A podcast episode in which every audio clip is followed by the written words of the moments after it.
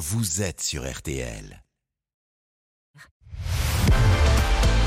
18h30, 20h, On refait le match sur RTL. présenté par Christophe Paco.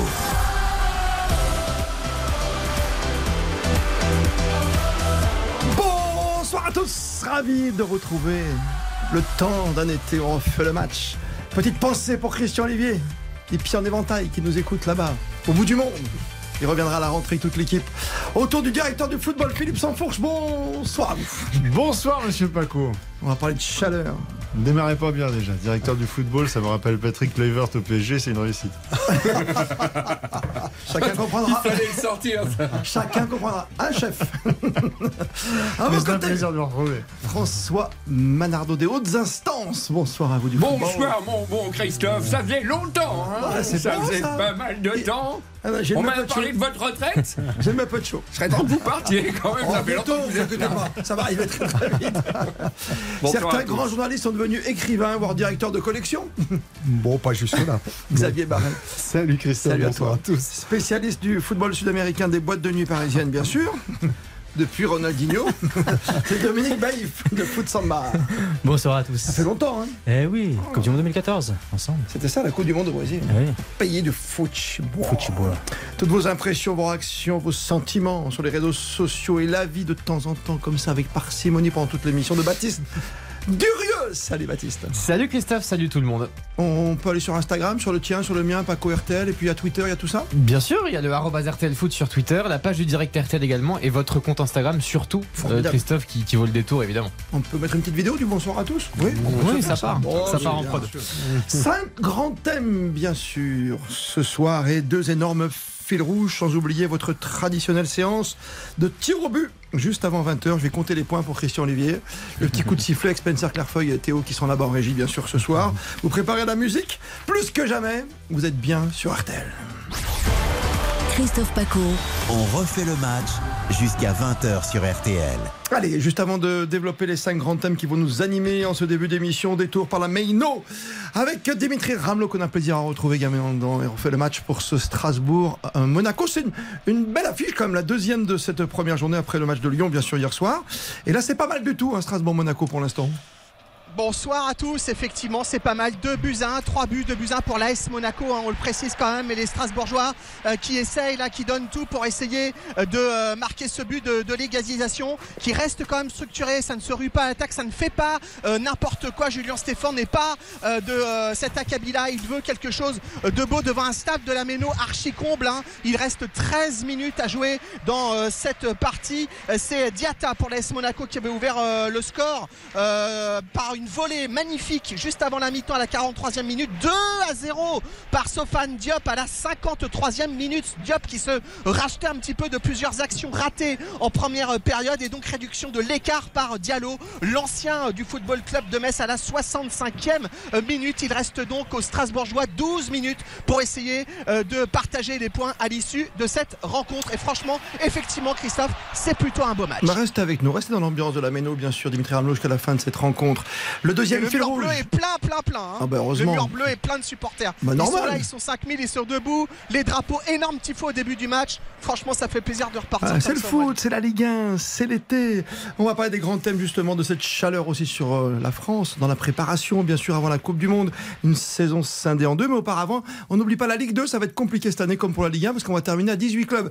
Baptiste, on regarde ce qui se passe, qu'à 19h, il y a une soirée quasiment complète. hein. Absolument, avec euh, énormément d'affiches, notamment euh, Paris FC euh, les Girondins de Bordeaux qui se déplacent à Rodez. Euh, on a assisté aussi à un match nul entre Saint-Etienne et Nîmes, c'était tout à l'heure, sachant que Saint-Etienne a démarré avec une défaite à Dijon. Là, ils prennent un petit point, ils sont à moins 2 en termes de points au classement, Ah, c'est bien de démarrer la saison comme ça. ils avaient commencé avec, avec des points de retard. T'as euh, combien toi? Moi je suis à moins 2. Voilà, donc euh, bon dernier des- des- du championnat les, les Stéphanois et puis évidemment Amiens Annecy, on a Grenoble Sochaux, Laval Guingamp, Niort Bastia, Pau Dijon et puis enfin Valenciennes Le Havre, coup d'envoi 19h de ce multiplex de la deuxième journée de Ligue 2. Merci beaucoup Baptiste Durieux. Les grands thèmes du soir, les cinq grands thèmes que nous allons aborder d'ici 20h. Et cette saison de tous les dangers, on le disait, c'est pas simple avec cette canicule, avec une Coupe du Monde au milieu de la Ligue des Champions, des Boxing Day, de la Coupe d'Europe, de la Coupe de France. Il n'y a plus la Coupe de la Ligue. On est tranquille. c'est déjà pas mal tout Grande ça. compétition quand même. Et une Ligue 1 qui débute, évidemment, cette Ligue 1 des talents sans sa star. C'est terrible ça. Euh, ça vous gêne ou pas de commencer la saison de cette façon? On va en parler tout de suite, évidemment. Sans Kylian Mbappé, bien sûr. Et puis tiens, Monaco qui joue et qui mène. Monaco, c'est le dauphin idéal dans ce championnat du PSG. On en parlera avec vous. Marseille, tu dors. Déjà bien réveillé, le volcan marseillais, vous avez remarqué. Ça n'a pas arrêté. On s'est réunis, joueurs, supporters. Hum, voilà, on se demande si le navire marseillais a-t-il déjà coulé ou pas. Peut-être ce soir, on peut se poser la question. Avant de sortir de Vieux-Port, dans cette euh, longue saison, c'est déjà bien compliqué. Et puis la chaleur, on disait, on recevait hier sur RTL le ministre de l'Agriculture qui nous disait on va peut-être arrêter peut-être euh, pour euh, prioriser les choses, on va arrêter d'arroser les pelouses. Comme dans le golf, pour les greens, est-ce que le sport doit supporter tout le poids de la société? On en parlera avec vous. Je parle même pas de la ministre qui veut couper la lumière pendant les, les soirées de foot. Hein? Vous vous souvenez de ça aussi oui Ça s'est passé cet été. Cet été aussi Vous les adorez, les femmes du foot C'était pas mal, on était presque en finale. Donc une petite proche. Un petit rien et Corinne Diacre a re-signé. Formidable. Qu'en pensez-vous? C'est la solution idéale? Oui ou non? Et on terminera évidemment par les tirs au but, chers à Christian Olivier. Il nous manque quand même un être. Ah oui, c'est vrai. Mbappé ne sera pas là pour la première. Passement de jambes, crochet à gauche, à droite, Kylian Mbappé. Accélération, virgule, petit pont, frappe, Kylian Mbappé. Passement de jambes, crochet à gauche, à droite, Kylian Mbappé. Ce sera mon premier coup de colère. Après, j'arrête, je vous laisse la parole, hein, bien sûr. Euh, Est-ce que vous avez fêté le titre des Bleus, même Ça fait 4 ans? Vous avez vu un article dans la presse, une petite fête, non? Hmm? Rien. C'est vrai que ça passe pas, c'est passé un peu Non, inaperçu. super, on a un pays de supporters, quoi. C'est juste, non, mais non, mais on c'est a juste plus fêté les 40 ans de Séville 82. Voilà. Oui, ça, tu vois, la. Ah. Euh, on a fêté. Le gène de la loose. C'est pas Mais une gagner. génération, tu vois, ça a oublié déjà. On Je veux dire Xavier Barré. Hein. Ouais, Pas l'équipe le- de France. Le 12 juillet, le 12 juillet euh, 98, on y pense, mais le jour de la. Tu sais même pas la date, en je suis sûr. 2018, on Est-ce que quelqu'un peut donner la date De- Bah oui, c'est le mais 15 juillet. Xavier vient de donner, l'explication euh, en- en nous rappelant le 12 juillet. C'est-à-dire qu'on a la chance d'être deux fois champion du monde. Donc quand il y a eu une première, elle éclipse forcément la, la Non, mais ta génération, le petit Baptiste Durieux, par exemple, t'as quel âge toi? Tu te souviens de 98 Mais j'ai 26 ans et je n'en ai aucun souvenir Bah à mon voilà. plus grand désespoir d'ailleurs. Mon pauvre Philippe Sanfourche, t'as bien changé. Mais non, mais c'est normal. C'est l'histoire euh, d'un pays, d'une culture qui est, qui est, qui est comme celle-là. C'est Ah oui. pas euh, pour autant euh, que le, le titre de, 4 de 2018 est pas, est pas important parce Non, que justement il assoit pas. un peu plus. Non, mais tu, tu vois, j'étais si sur le Tour de France, j'étais sur le Tour de France le les 15 juillet. Euh, euh, tous les, les, les 4, 8. Non, mais même pas un petit truc, un les petit 20 ans, rappel, euh, tu vois, un petit déchant. mais je pense qu'il y a eu Après, peut-être un rappel. Après, Non, moi, mais- je comprends mieux l'anniversaire de Séville parce que c'est une espèce de c'était il y a 40 ans. défloraison du foot français. Oui, mais, mais, mais on s'en souviendra encore dans, dans 40. euh, Mais nous, Baptiste Oui, Durieux, mais là, c'est pas ça ce qui s'est passé à Séville. Là, la Coupe du Monde mais alors, je 2018. invite tout le monde à revoir le match. Ça fait ceux 4 qui ans. jamais vu ce ça match. fait 4 ans la Coupe du Monde ce match. 2018. D'accord. Voilà. Et donc on va, on en reparler notamment. Mais euh, justement, t'as une on Coupe du Monde cette année, c'est pas le fait de, de faire un anniversaire maintenant, de mettre des bougies. C'est 4 ans et nous tenons du titre. Tu vois, Oui, mais fait ça- même pas. on va en parler tout l'automne. voilà. On va en parler. D'ailleurs, on va commencer à en parler dans cette Non, émission. mais t'es un vrai supporter français. quoi. On, on- on Tu t'en fiches, t'attends la en- Coupe du en Monde, parler avec quoi. un très bon guide euh, sur la Coupe du Monde Oui. euh, qui est parti chez l'imprimeur la semaine Ah, dernière. Tu nous fais l'article, non C'est ça il y a, que l'argent. C'est comme pour Non, arroser non, la pelouse ou remplir on- la on piscine, c'est pareil. Attendez, on va en parler dès avant même le mois de novembre, avec déjà les, les premiers matchs amicaux euh, du mois de septembre, le dernier rassemblement de l'équipe de France, les dernières listes, qui est-ce qui pourra y aller, qui est-ce qui n'ira pas. Ensuite, il y aura la communication de, de la liste euh, qui sera probablement fin octobre. Ensuite, il y aura euh, mi-novembre et Attends, tout de suite la travailles à la compétition. com de la Voilà, et donc, Non, mais- donc la Coupe du Monde, vous On savez, débat, on va en voilà. parler et on rappellera à ce moment-là que les tenants du titre, c'est les Bleus. Ok, rapidement, Baptiste. Non, non, mais juste, euh, moi, cette Coupe du Monde, elle m'a marqué à vie. Moi, je raconterai, vous, vous racontez 98 à vos enfants, je raconterai 2018 avec l'émergence d'Mbappé, Samuel Umtiti, le coup de casque, les discours de Pogba, Le but Euh, de Pavard. le but de Pavard. Il y a mille histoires dans cette Alors Coupe du Monde. on va elle te sera- rappeler Baptiston, Schumacher. Voilà. Et, compris. et je, je vous jure que Chaque 2018 génération, euh, son sera mythique marquant. dans quelques années et que là, c'est parce que c'est encore un peu frais. Mais dans 20 ans, on en parlera Non, encore, a- évidemment. Vous voyez, un- sur RTL, on s'adresse à tout le monde, Il y a un Barret. élément très différent, c'est que 2018, ça se passait à Moscou. Donc euh, tout ça, on l'a vu à distance, à part quelques envoyés Oui. spéciaux qui étaient sur place. Après, c'est la Alors première quand même. en France, 98. France 98, C'est la il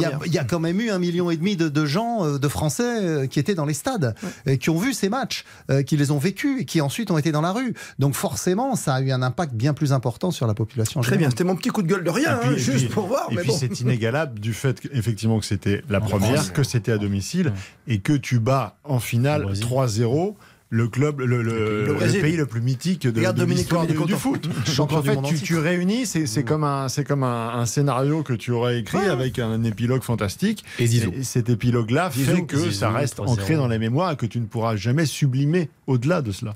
Pour jamais faire mieux. Que- Dominique Baïf, toi qui es brésilien, euh, est-ce qu'il y a un moment. Non, mais. On sait ce qui est arrivé à Ronaldo ce jour-là Toujours pas, hein. il y a Toujours, ok, ce, vague euh, mystère qui, qui plane. Bon, le joueur, lui, n'a- refuse toujours d'en d'en parler, d'évoquer cet épisode-là. Mais il y a toujours eu, voilà, euh, on va dire cet après-midi où euh, il y a eu peut-être une euh, baisse de tension chez la part de, de Ronaldo. Mais c'est vrai qu'il y a toujours un petit peu ce, ce voile qui te. Mais, mais par rapport à la question de Christophe, ça fait 24 ans en 98. Ça Mais rend 40 ans 24 ans. plus tard, Hmm. moi j'ai encore appris des choses sur Séville, Qu'as-tu appris 1982. Qui n'avait pas eu de carton sur- sur, la faute de Batiston, qu'on avait 6 sur- mètres Sur euh, ce que Michel Platini disait qui était très intéressant, sur le fait que lui, euh, comme d'autres, n'avait pas encore la culture tactique parce que on savait qu'Hidalgo, malgré toutes ses qualités, s'occupait pas trop de tableau noir, que sur la rentrée de Lopez, il fait une erreur parce qu'il il le place pas bien, il, il doit le placer plutôt en défense et ils le font monter milieu de terrain parce qu'il n'a pas de consigne quand il rentre. Euh, ce genre de choses qui sont des détails qui peuvent s'avérer être importants par rapport au scénario final de cette, de cette demi-finale, On a perdu. hein. on a encore, on a encore appris des choses. 40 ans plus tard, peut-être que Ça reviendra. oui, encore attendre exactement. pour savoir cet après-midi ce qui s'est passé à Ozoir-la-Ferrière avec, euh, Avec euh, Ronaldo qui pas dans son assiette, qui est pas dans son assiette. Plus que dans, pas dans Oui. son assiette. ouais. C'est bien parti, on fait le match. 18h43. Prise Christophe Paco. On refait le match sur RTL. Je vais pas chanter, mais on peut parler d'Mbappé quand même. T'as la Ligue 1 qui redémarre, ça s'appelle la Ligue 1 des talents et t'as pas ton champion. Il a raté un match de championnat l'an dernier. Tu démarres la saison et Kiki, il est où? Il est où, Kiki? Et ben il est pas là. Bah oui, Philippe. Parce qu'il a mal aux adducteurs. Eh ben, moi, écoutez, je vais peut-être vous surprendre un peu, mais euh, quelque part, non seulement ça me dérange pas, Ah bon mais j'ai presque envie de dire que j'ai une, j'ai une réelle curiosité à revoir euh, cette équipe qui nous a quand même globalement enchanté pendant 90 minutes euh, sur le, sur le trophée des champions euh, euh, face à Nantes. Et je pense qu'il y a déjà tellement d'implications dans la prise de fonction de, de Galtier qui, pour l'instant, euh, la saison est, est encore très longue, mais pour l'instant, je trouve, on aura l'occasion d'en reparler, fait quasiment un sans faute sur le terrain et, et- et en dehors. Euh, on voit enfin, c'est-à-dire on a l'impression que le- Lionel Messi et non pas son beau-frère ont enfin euh, revêtu le, le maillot du Paris Saint-Germain parce qu'on a vraiment vu un match de Messi avec un but de Messi. On a, on a vu Messi pour la première fois quasiment euh, et que euh, cette connivence avec, avec Neymar et le fait que par définition un garçon comme Sarabia qui est le soldat par excellence euh, va savoir s'effacer, faire les efforts quand il faut. Euh, Je, je trouve que rajouter à l'équation le retour de Kylian Mbappé avec tout ce que ça implique, ça va arriver de toute façon, c'est une évidence, c'est là, c'est une encablure. Mais que pour encore un match, on ait cette continuité par rapport à ce qu'on a vu la semaine dernière, eh ben moi ça me dérange absolument pas. Et puis Kylian Mbappé, avec ça fait un an et demi qu'il est à bloc, qu'il a joué Il des matchs qu'il n'aurait pas dû jouer parce qu'il de était France. fatigué. Là, il a eu la sur coupure, il refait une préparation, qu'il y ait des petits soucis, que ça siffle un peu sur les adducteurs, c'est parfaitement normal. C'est une horlogerie de précision, il faut prendre aucun Non, mais tu risque. vends bien notre championnat pour l'instant. Ça veut dire que le débat arrive tout de suite. J'ai l'impression, quand j'écoute Philippe Sanfour, j'ai l'impression que tu joues mieux sans Mbappé.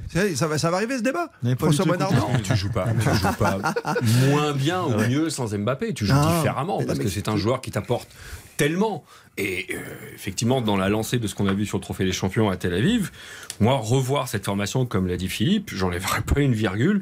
J'ai envie de nouveau de voir ce qu'elle peut faire avec euh, un Sarabia, euh, je sais pas qui est-ce qui pourrait peut-être Kalimundo Hmm. Non, mais t'as pas de les voir les trois alors que- qu'ils sont en forme C'est ça ma Non, question, l'envie, l'envie, c'est pas le vois, sujet. Laisse Dominique une seconde, mais tu vois ce que je veux dire Non, C'est-à-dire que là, on nous a fait rêver avec Messi, qui est effectivement pas le beau-frère, avec un Neymar qui a un sourire comme ça, qui marque sur coup franc. Et là, il te manque juste Mbappé pour dé- débuter la saison dans Oui, voilà, tu c'est juste pour débuter la saison. Maintenant, on sait très bien que euh, d'ici 2-3 matchs, il sera à 100%. Et on connaît l'importance désormais de Kylian Mbappé. On l'a vu la semaine dernière. C'est lui qui portait cette équipe du Paris Saint-Germain. Et aujourd'hui, on va pouvoir notamment voir comment il va pouvoir être mis en- dans les bonnes conditions avec un Messi peut-être un peu plus haut, un peu plus en forme, avec un Neymar peut-être dans une position de numéro 10, faux meneur de jeu. Donc là, c'est aussi un paramètre à trouver et surtout des systèmes et, de, et des schémas de passe à trouver avec ces deux cohérents sud-américains. Franchement, vous attendez, euh, vous attendez Mbappé à Clermont?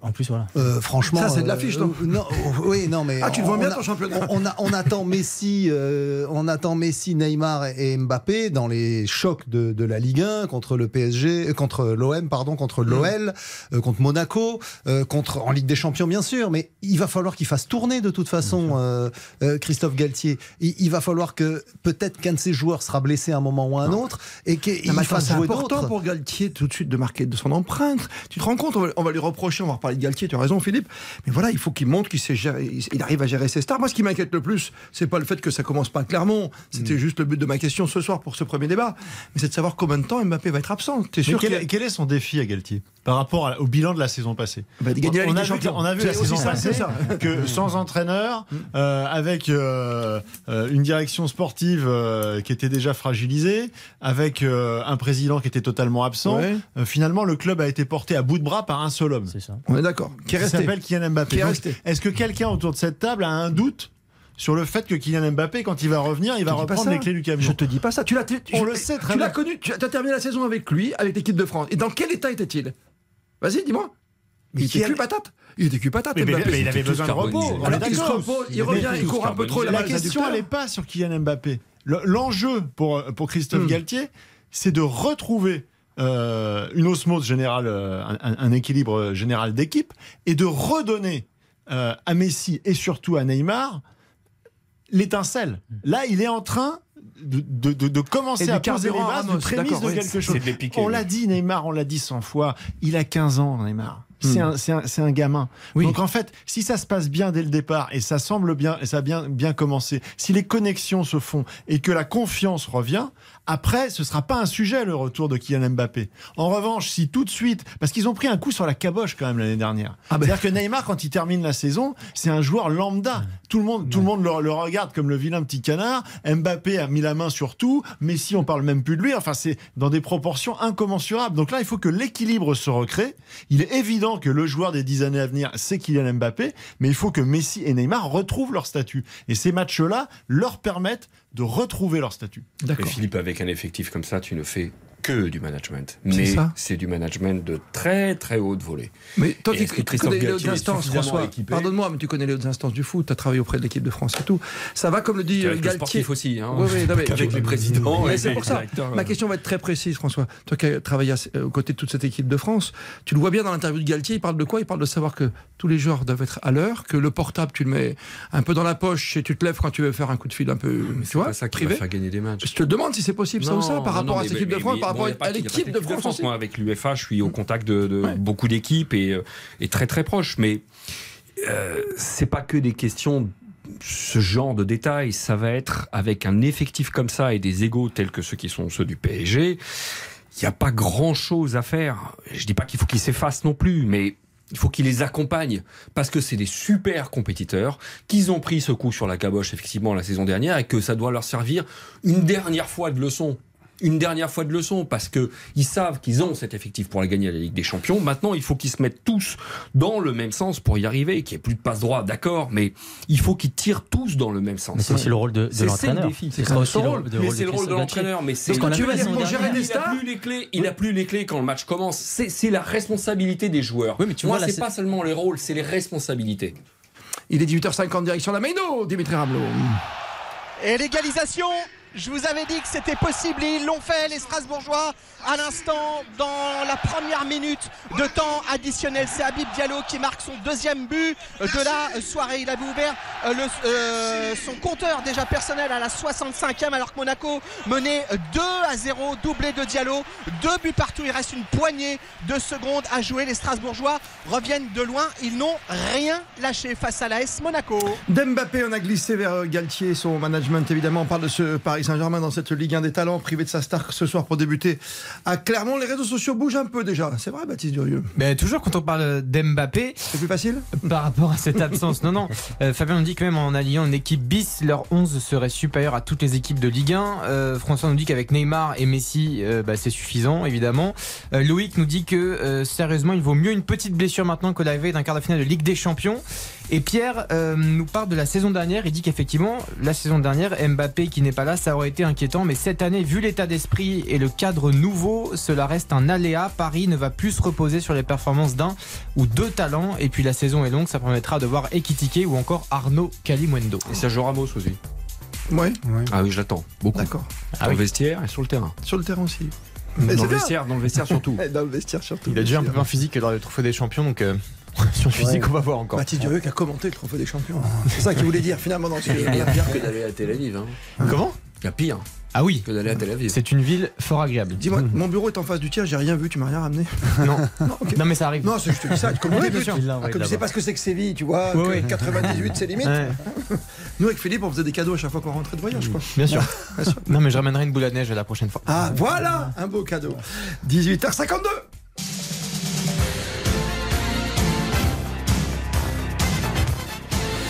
Alors c'est vrai qu'il sera pas à Clermont, mais ça serait bien de le voir quand même à Paris, tu vois, avec cette petite musique. Tu, tu vois de qui je veux parler, Philippe Saint-Fourche. Je te cherche avec ton club.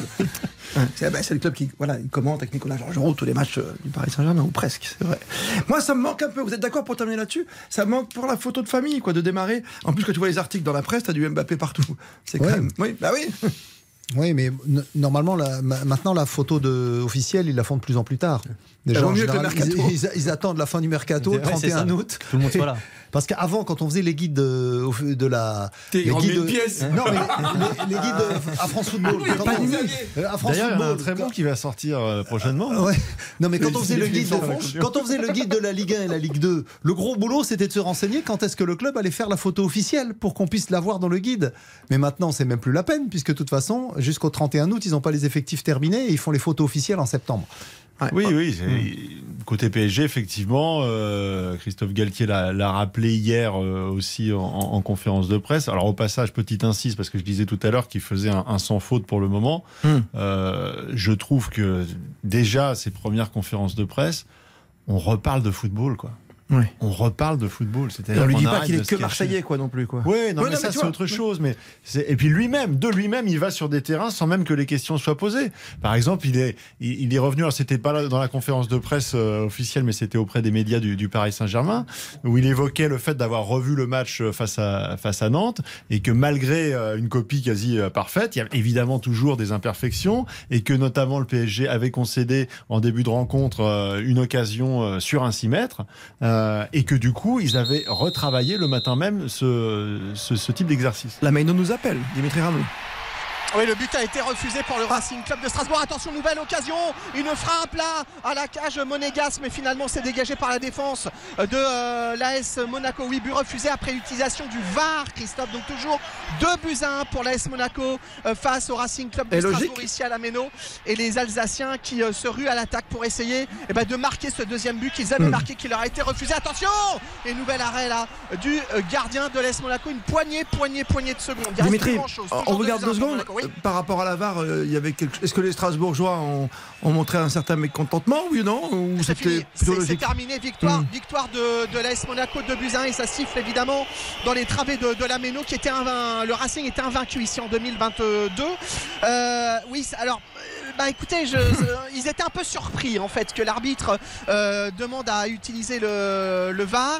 Euh, ça s'est passé par oreillette, il ne s'est pas euh, déplacé. Euh, évidemment, les joueurs de, de Monaco ont joué au bluff. hein. Ils ont considéré que le but était refusé avant même d'avoir euh, la décision officielle de, de l'arbitre.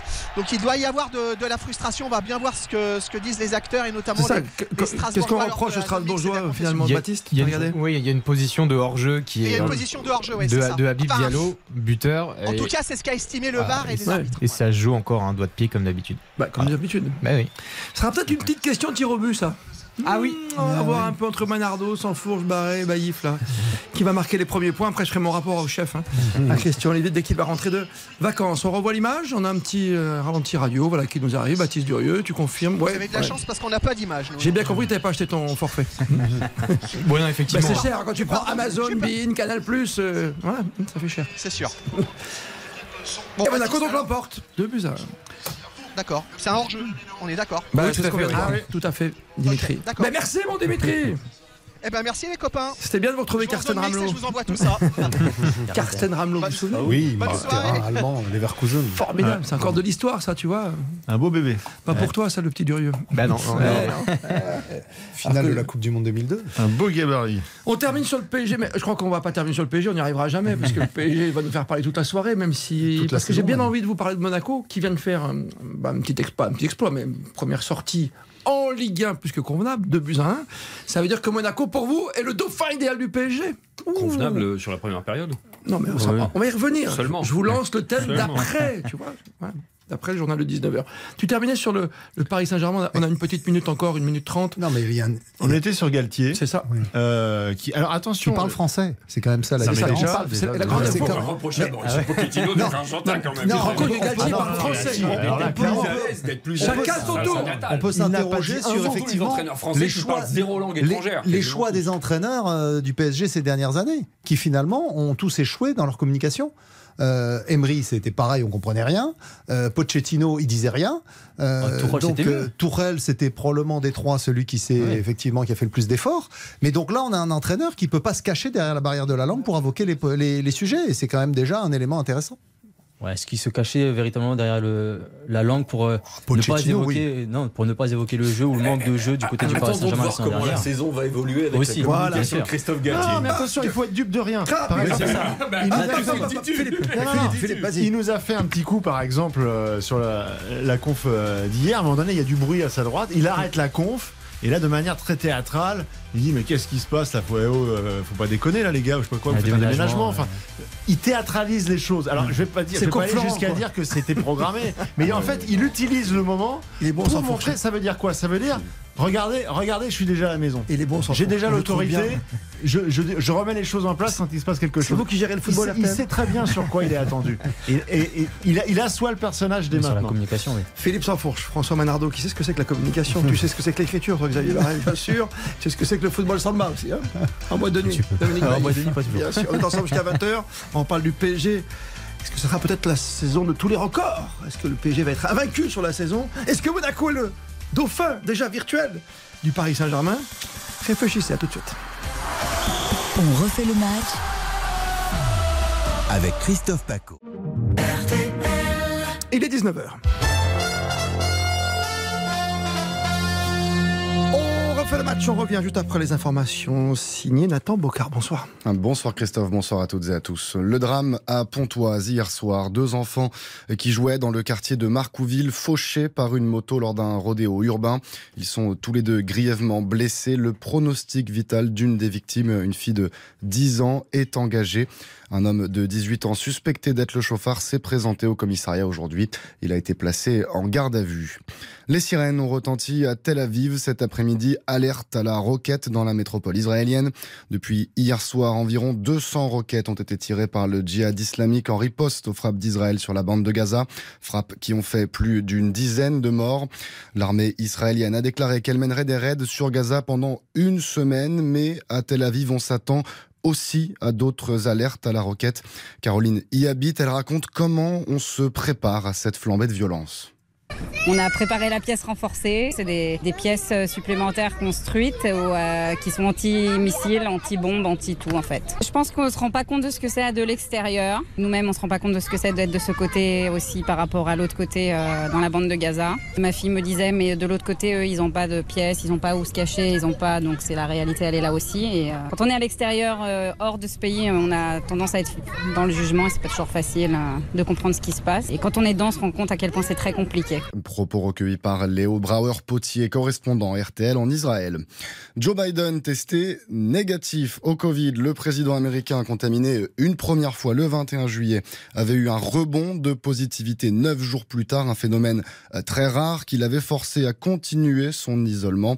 Joe Biden assurait ses fonctions depuis la Maison Blanche, mais il avait dû annuler de nombreux déplacements. La météo pour demain, journée encore très ensoleillée sur tout le territoire. Une petite exception avec ces orages dans l'après-midi et en soirée euh, sur les Pyrénées, sur la montagne corsée, dans les Alpes. Le Mistral est encore bien présent, 50 km heure. Et puis sur la moitié nord, un léger vent d'est modéré qui va apporter une certaine fraîcheur. On le ressent sur les températures. Les minimales, sont comprises entre 8 degrés dans les Ardennes et 25 degrés sur la côte d'Azur. Celle de la journée monte un peu, 22 degrés minimum sur la pointe bretonne et jusqu'à 37 degrés à Nîmes. Vous écoutez RTL 19h passé de bientôt 3 minutes. La suite dont refait le match, c'est avec vous Christophe Paco. Merci mille fois. –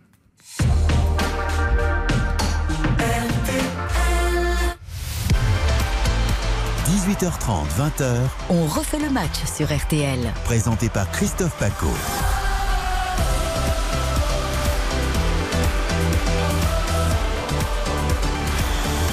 Merci d'être fidèle à On refait le match, l'émission culte, historique. Évidemment, tout cet été, j'aurai le plaisir de vous retrouver toutes les équipes, tous nos experts avant le retour de Christian Olivier de la rentrée scolaire, cette fois-ci. Les années calendaires, et puis des saisons. Des faits. Vous avez révisé ou quoi, Dominique Bailly vous? Toujours. Toujours. Avec Xavier Barret, François Manardo et Philippe Sansfourche, le chef du football sur RTL et qu'on le voit souvent sur M6, j'ai trouvé. Non? Une saison. Avec l'équipe de France auprès des Bleus. C'est vrai? Ouais, C'est bien, ça va continuer Ah oui. avec les Bleus. on l'espère. On l'espère bien, jusqu'au bout, jusqu'à la fin de la Coupe du Monde. Le 18 décembre, il y aura un excellent podcast, un focus sur le Qatar la semaine prochaine avec Nicolas Georgerot que je vous conseille. Et il y en a un qui est toujours disponible, Sur le Benzema? focus de Julien Cellier, avec la participation également euh, de, de Vincent Duluc, qui Nicolas nous a fait le- plaisir, de Nicolas Fauroux, qui était à Lyon évidemment dans ses jeunes années. Cinq épisodes très complets sur toute la carrière, la vie de Karim Benzema. Ouais. Je vous invite à écouter cela. Juste un petit détail, parce qu'on est filmé, hein, c'est interactif. Quand Philippe Sanfourche dit il y a 5 épisodes, il te montre trois doigts. Donc tu m'as fait une remise, tu fais quoi? Tu me fais une Non, TVA on, ou on parlait, Philippe et moi, on parlait de notre vue un, un- un petit peu déclinante. Bon, Dis-moi, pour les affaires, 5 épisodes, tu m'en montres trois. Auprès de trois. Ça, alors là. Allez, redevenons sérieux. Juste avant les grands débats, on va continuer de parler du PSG. PSG va-t-il faire tomber tous les records à l'image d'Mbappé qui ne souhaite que ça, bien sûr, avec son club de cœur désormais? Monaco, le dauphin idéal cette saison derrière le Paris Saint-Germain. On va parler bien sûr de Marseille. On n'a même pas commencé cette saison, en tout cas 2022-2023, qu'on a l'impression que le bateau qui est parti de la commanderie a déjà échoué dans le vieux port. 19h05, Baptiste Durieux. On regarde ce qui s'est passé en Ligue 1 tout à l'heure. Bien sûr, la victoire de l'AS Monaco, on l'a vécu avec Dimitri Ramelot, 2 buts à 1 face au Racing Club de Strasbourg. Ça joue en Ligue 2 également. Déjà un but pour les Girondins de Bordeaux qui mènent 1-0 face à Rodez. 5 minutes de jeu, but de Laval également face à Guingamp. Les autres affiches de cet après-midi de Ligue 2, Amiens, Annecy, Grenoble, Sochaux. Euh, 2-0 pour Bastia aussi d'ailleurs face à Niort. 0-0 entre Paris FC et Quevilly-Rouen. 0-0 entre Pau et Dijon. Et puis enfin 0-0 entre Valenciennes et Le Havre. RTL On refait le match avec Christophe Paco.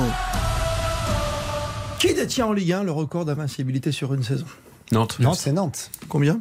32 Trente- matchs. 32 Ouais. D'accord. En 32 Ligue 1 hein matchs. En Ligue 1, oui. D'accord, match perdu à. Strasbourg d'ailleurs. Et le PSG, non. Il n'y a pas un PSG à Mais- 36 matchs le PSG. Oui, mais sur Ah, deux mais saisons. deux saisons. À cheval sur deux saisons. C'est bien, je voulais vous piéger aujourd'hui. Vous êtes vraiment les experts. hein. Est-ce que Paris peut continuer? Est-ce que Paris peut faire une saison à 38 matchs sans défaite? On s'en fout. C'est Vous avez préparé l'émission. Ah, Vous avez préparé l'émission. ah bah, écoutez, Philippe RTL. pour moi, ça, c'est anecdotique. Ce qui est important. Non, mais Comment tu peux dire ça? le Paris Saint-Germain peut, euh, sans aucun problème. Regardez la saison passée, par exemple. Ils sont champions. Je sais pas combien, j'ai plus en tête le nombre de, de défaites, mais peu importe. C'est la, c'est la, c'est la teneur.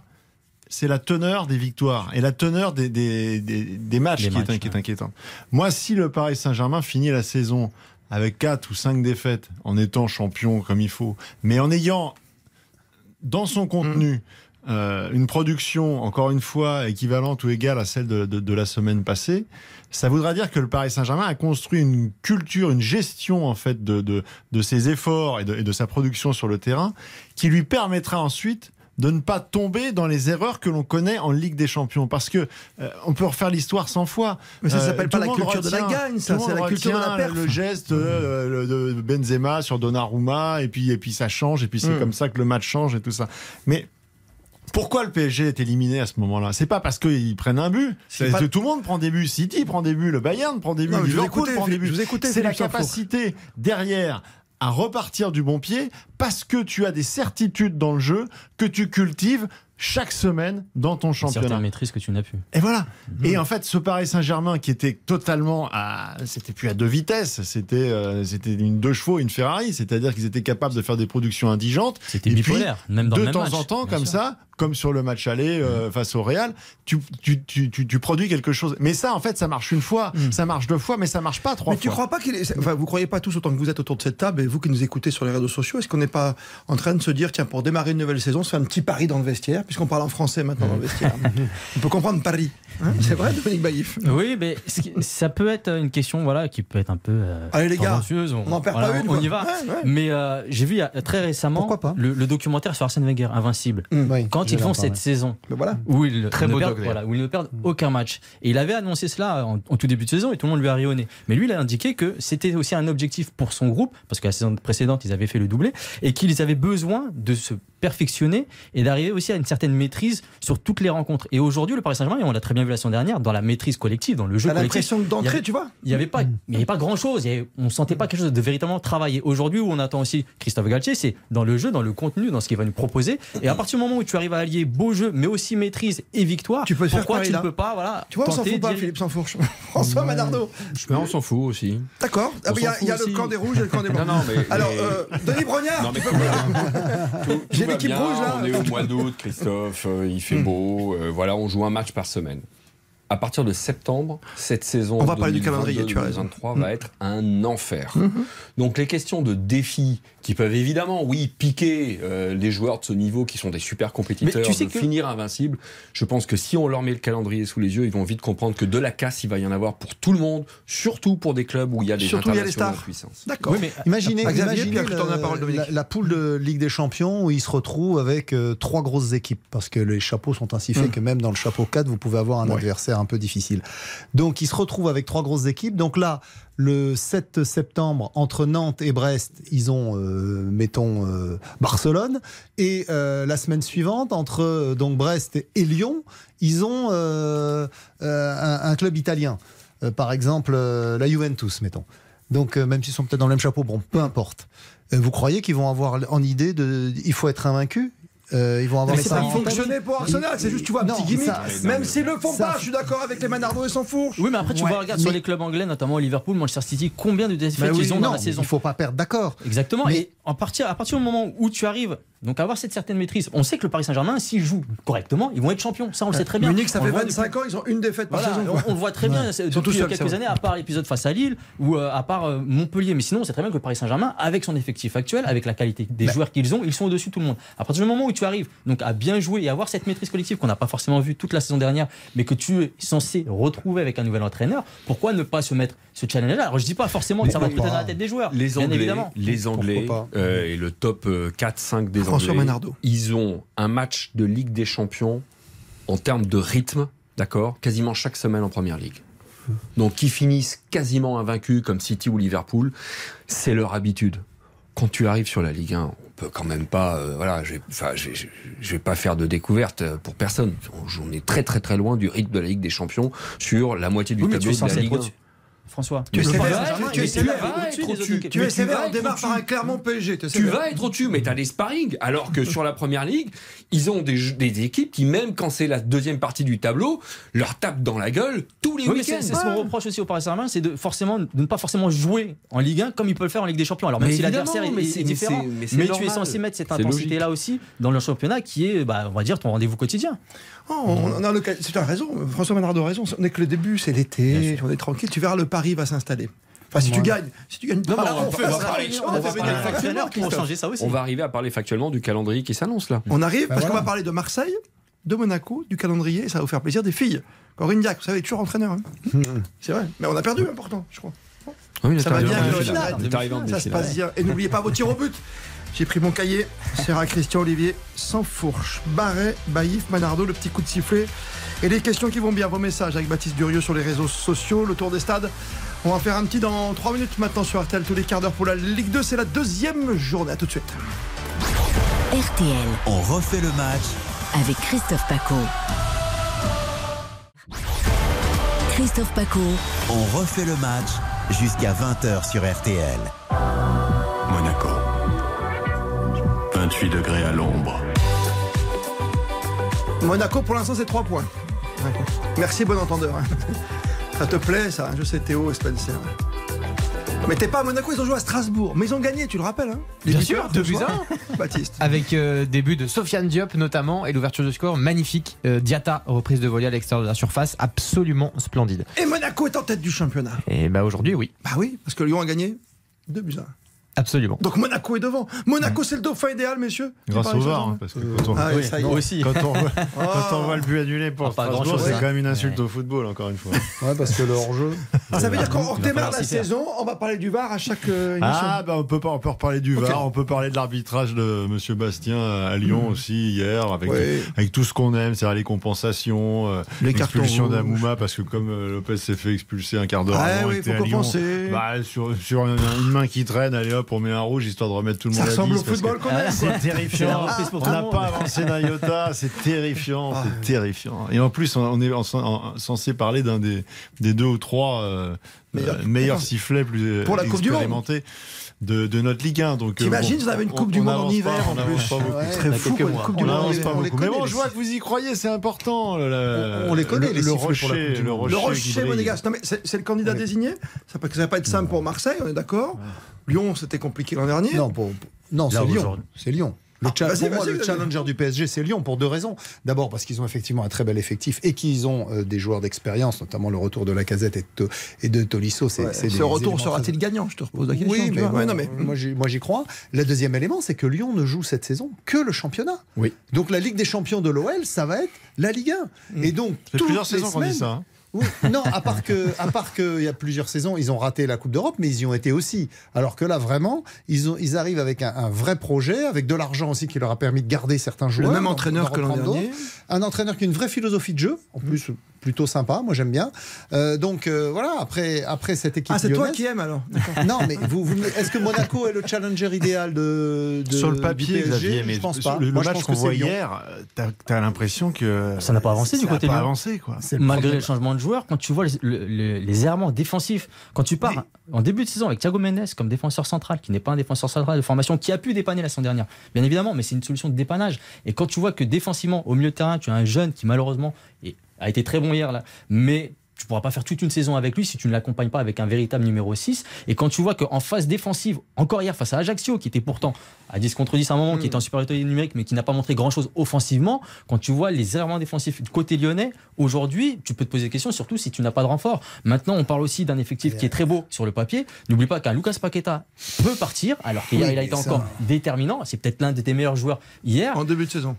En début de saison, oui, mais on a vu hier sur l'importance qu'il peut avoir dans la construction du jeu lyonnais. Et s'il venait à partir, ce serait plus compliqué encore pour l'Olympique lyonnais. Donc c'est pour ça qu'il y a encore des chamboulements. Défensivement, pour moi, tu n'as pas progressé par rapport à la saison dernière. Euh, on l'a encore vu hier. On juge sur un match. non, pas sur un match, mais On la juge saison sur un dernière, match. on l'a vu la saison dernière comment Oui, ça bien s'est sûr, terminé. Bien sûr. sur un match oui. Là, c'est sur un match, effectivement, où il y avait, Oui, mais il y avait des, des ce éléments. qu'on a vu hier, on les avait déjà vus la saison des dernière. éléments insuffisants, mais bon, on ils n'avaient pas euh, d'arrière gauche la saison dernière. Ils prennent Taliafico, international argentin, qui a un gros vécu avec l'Ajax Amsterdam. Alors effectivement, euh, il, fait pas tout hier, mais il faut lui laisser le temps de s'installer, de trouver ses marques Non, le problème dans un, pas dans un nouveau gauche, contexte. euh. Laissez Tu fais parler revenir- Dominique tu fais- Non, mais il vient de parler. tu fais parler, tu fais revenir Tolisso. Bon, ah, il joue un quart d'heure. Euh, effectivement, il est pas en jambes. euh, il faut, il faut lui laisser retrouver le rythme, lui laisser retrouver ses marques. Donc moi, je crois que je crois que cette équipe lyonnaise reste le challenger numéro un du PSG, et ils le sont d'autant plus que eux ne seront pas fatigués par les matchs de Coupe d'Europe quand ils joueront le week-end. 6 matchs de moins. Quand même. Dans la saison. 6 matchs de moins. Sur la première partie de expert en préparation physique autour de cette table, mais 6 matchs de moins Sur la première partie de saison. Entre septembre et euh, 14 euh, Novembre. Novembre, c'est ouais. la date obligatoire de rassemblement des sélections pour la Coupe du Monde. 6 matchs, c'est beaucoup. Et Monaco qui aura donc deux matchs en plus s'il passe l'obstacle néerlandais mardi prochain. Deux matchs en plus et qui sera reversé en Europa Non, League. De toute donc façon, ça s'il fera- ne le passe pas. Donc ça fera Donc 10 c'est le même matchs de hein, moins. Europa League Conference League. Ça fera la même 10 chose. matchs de moins de Lyon par rapport à Monaco, euh, parce que Monaco, Donc ça si- sur que sur le physique cette année, Si parce qu'en Monaco- plus le Ah, mais milieu, pour moi, si Monaco star. va pas en Ligue des Champions, ils seront reversés en Ligue Europa. Donc ils les joueront quand même les matchs de Coupe d'Europe, Monaco. La, la star dans ce début de saison, c'est le préparateur physique du club.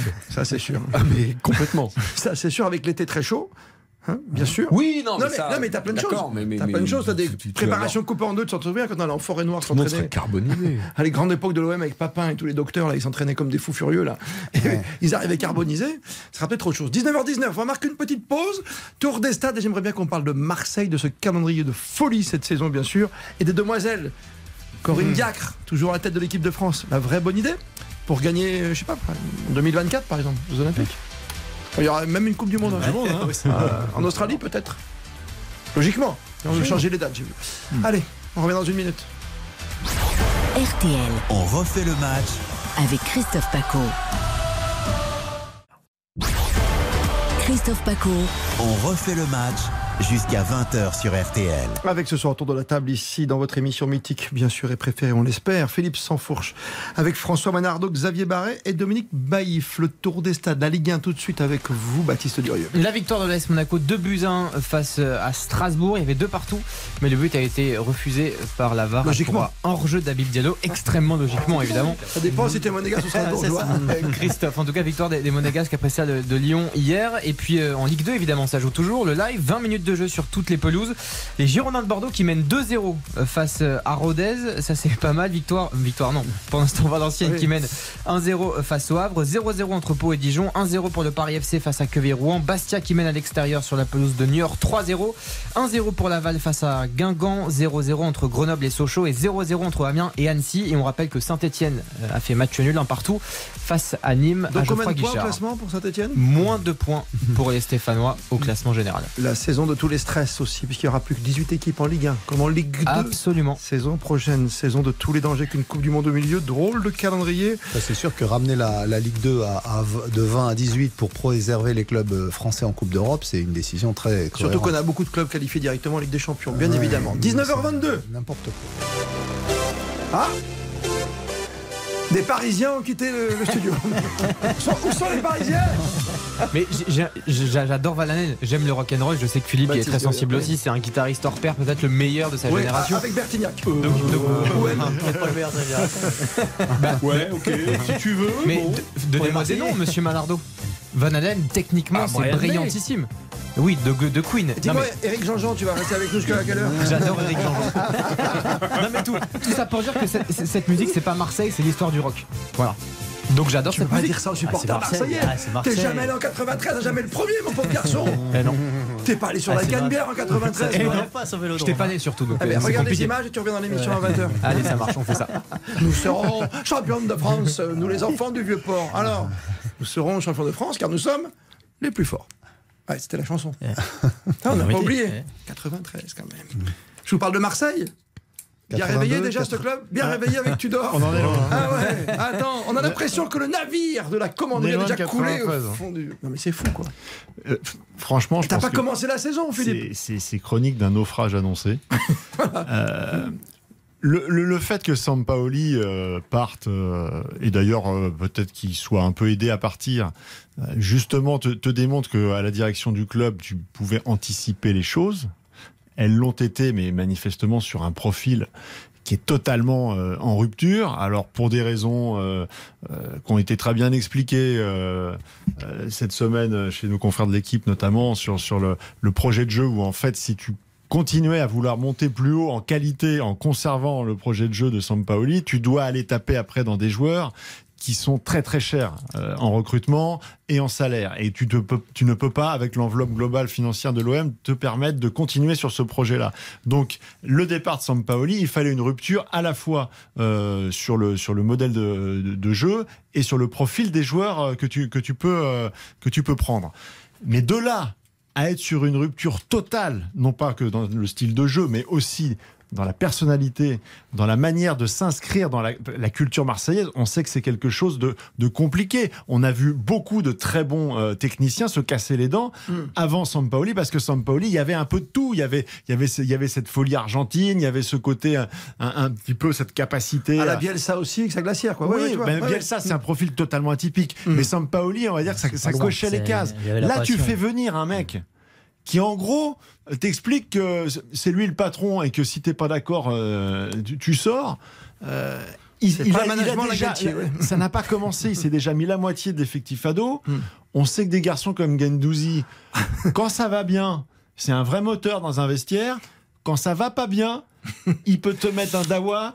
Je peux te Ouais, dire le que derrière, négatif. Le derrière- leader négatif, Voilà. Payet, il est en train aussi, de nous sortir. Tu- il sent que ça pue. Comme c'est un mec intelligent, il prend la parole. En gros, il commence à prendre la tangente, à trouver le moyen de se planquer pour quand ça va plus. Vraiment, Et- et sur je, pense que là, tout est mis en place. Longoria s'est s'est inscrit personnellement dans le choix de, de- de ce garçon, donc il va pas vouloir se dédire.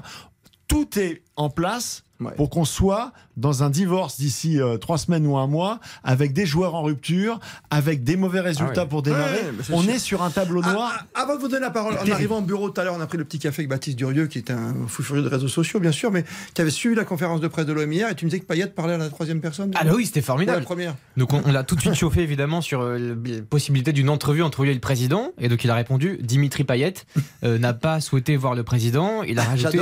Dimitri Payet n'est pas une assistante sociale en parlant de lui à la troisième personne. Ouais, il manque plus qu'un communiqué de François Manardo dans tout ça.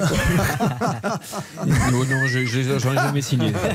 J'en ai jamais signé. Pourquoi j'ai dit ça, moi? Mais euh, sur, cette, sur cette situation marseillaise, moi j'ai bien aimé euh, sur la théorie, la démonstration de Longoria, euh, où il y avait les clubs, les coachs et les joueurs. Ok, moi je lui donne raison et je suis pas le seul à 100%. Le problème, c'est que ceux qui ont le savon et la planche, c'est les joueurs. C'est les joueurs qui peuvent complètement foutre en l'air volontairement pour dégager un coach un début de saison. Et si Non, en très de très vite, saison. très vite, François. à partir de demain, on- les résultats ne donnent pas raison au management de Tudor. Je pense que les joueurs vont tout faire, enfin en tout cas les cadres vont tout faire pour ne pas lui donner raison, parce que s'ils ont pris la décision de s'en séparer, ils vont, ils vont pourrir le club. Ça peut être un divorce. Ouais, Dominique. tu parlais de trois semaines, un mois, on peut être dans un délai il y a un court. élément que j'ai oublié, c'est Rapidement, l'élément parce que j'aimerais vélodrome. faire le tour de table, tu vois. C'est l'élément vélodrome avec les supporters. Si les supporters Ah oui. commencent à le prendre aussi en grippe, En grippe, et, ouais. et- et ça a l'air d'être parti pour, on n'est pas bien. Justement, on va écouter les supporters marseillais, ça vous tente Voir ce qu'ils en pensent sur le Vieux-Port? Allez, on y va. Parce qu'il faut leur mettre des claques. Donc Tudor, il a raison de faire ce qu'il fait. Moi, je suis d'accord pour qu'il y ait de la discipline sportive. C'est quoi qui paye? C'est le talent ou le travail Il faut quelqu'un d'autre, parce que Tudor, certes, il a fait une bonne saison avec Vérone, mais il a encore rien prouvé, il a pas joué la Ligue des Champions. Il a peut-être pas aussi le caractère pour gérer, parce que c'est pas être strict qui va faire que l'équipe va tourner. Mais j'ai confiance. Moi, je m'en fais pas avec l'effectif, la Ligue des Champions, tout va être bien. Ouais, mais la Ligue des Champions, c'est vrai, ça va peut-être sauver, ouais, sauver l'affaire, mais ce que vient de dire Philippe Sanfourche, c'est Non, ça va les entasser. Ouais, mais attends, le vélodrome, s'il n'est pas derrière son équipe, ça va être compliqué, non? Ah, Bien sûr, mais les dernières prestations de l'OM en Ligue des Champions, ça, les, ça a été des catastrophes à chaque fois. Et surtout, euh, au niveau euh, de la saison globalement, ça les a plombés parce qu'ils n'arrivaient pas à mener de front euh, euh, le combat sur les deux tableaux. Donc, euh, en plus, Tudor, euh, je suis d'accord avec le supporter, à niveau référence, il n'a pas grand-chose. hein. Donc, euh, c'est une. Il, il a trouva- pas grand chose. Et- Et, et- en plus de ça, il arrive, il tape du poing sur la table. Mais les mecs, ils- je comprends qu'ils lui disent, mais t'es qui en fait? Il a rarement, rarement tous comme ça, les fait une saison complète dans les clubs où il est passé. Euh, alors, ça n'a pas toujours été des missions faciles. Je me souviens en Turquie, ça a été très compliqué pour lui. Mais, mais, euh, mais bon, c'est- pas l'entraîneur qui en impose naturellement. Donc, effectivement, quand il arrive avec euh, la méthode, euh, la- le fouet, euh, c'est sûr que ça marche pas forcément. Dominique Baïf. Oui, c'est vrai que quand on regarde ce qu'a fait Sampaoli, l'adhésion de son groupe surtout, c'est ça qui était important aussi à, à noter sur, euh, sur sa période marseillaise, c'est que tous les joueurs étaient derrière lui. Ils ont su aussi, euh, on va dire, adhérer à ce projet de jeu, à cette passion que lui véhiculait euh, dans son système, de faire jouer un football offensif, même s'il y avait pas mal de déséquilibres, parce qu'il faut pas l'oublier aussi, la saison dernière, il y a eu des matchs où du côté marseillais, en termes de maîtrise et d'équilibre, c'était pas vraiment ce, qui, ce qui se faisait de mieux. Mais on a vu une équipe retrouver une certaine cohérence, une certaine âme qui a plu au public. Aujourd'hui, Sampaoli est parti. Lui aussi, euh, on le sentait hein, déjà depuis euh, la fin de saison dernière qu'il pouvait y avoir quelques petites tensions, que lui, c'est un entraîneur très exigeant en termes de recrues.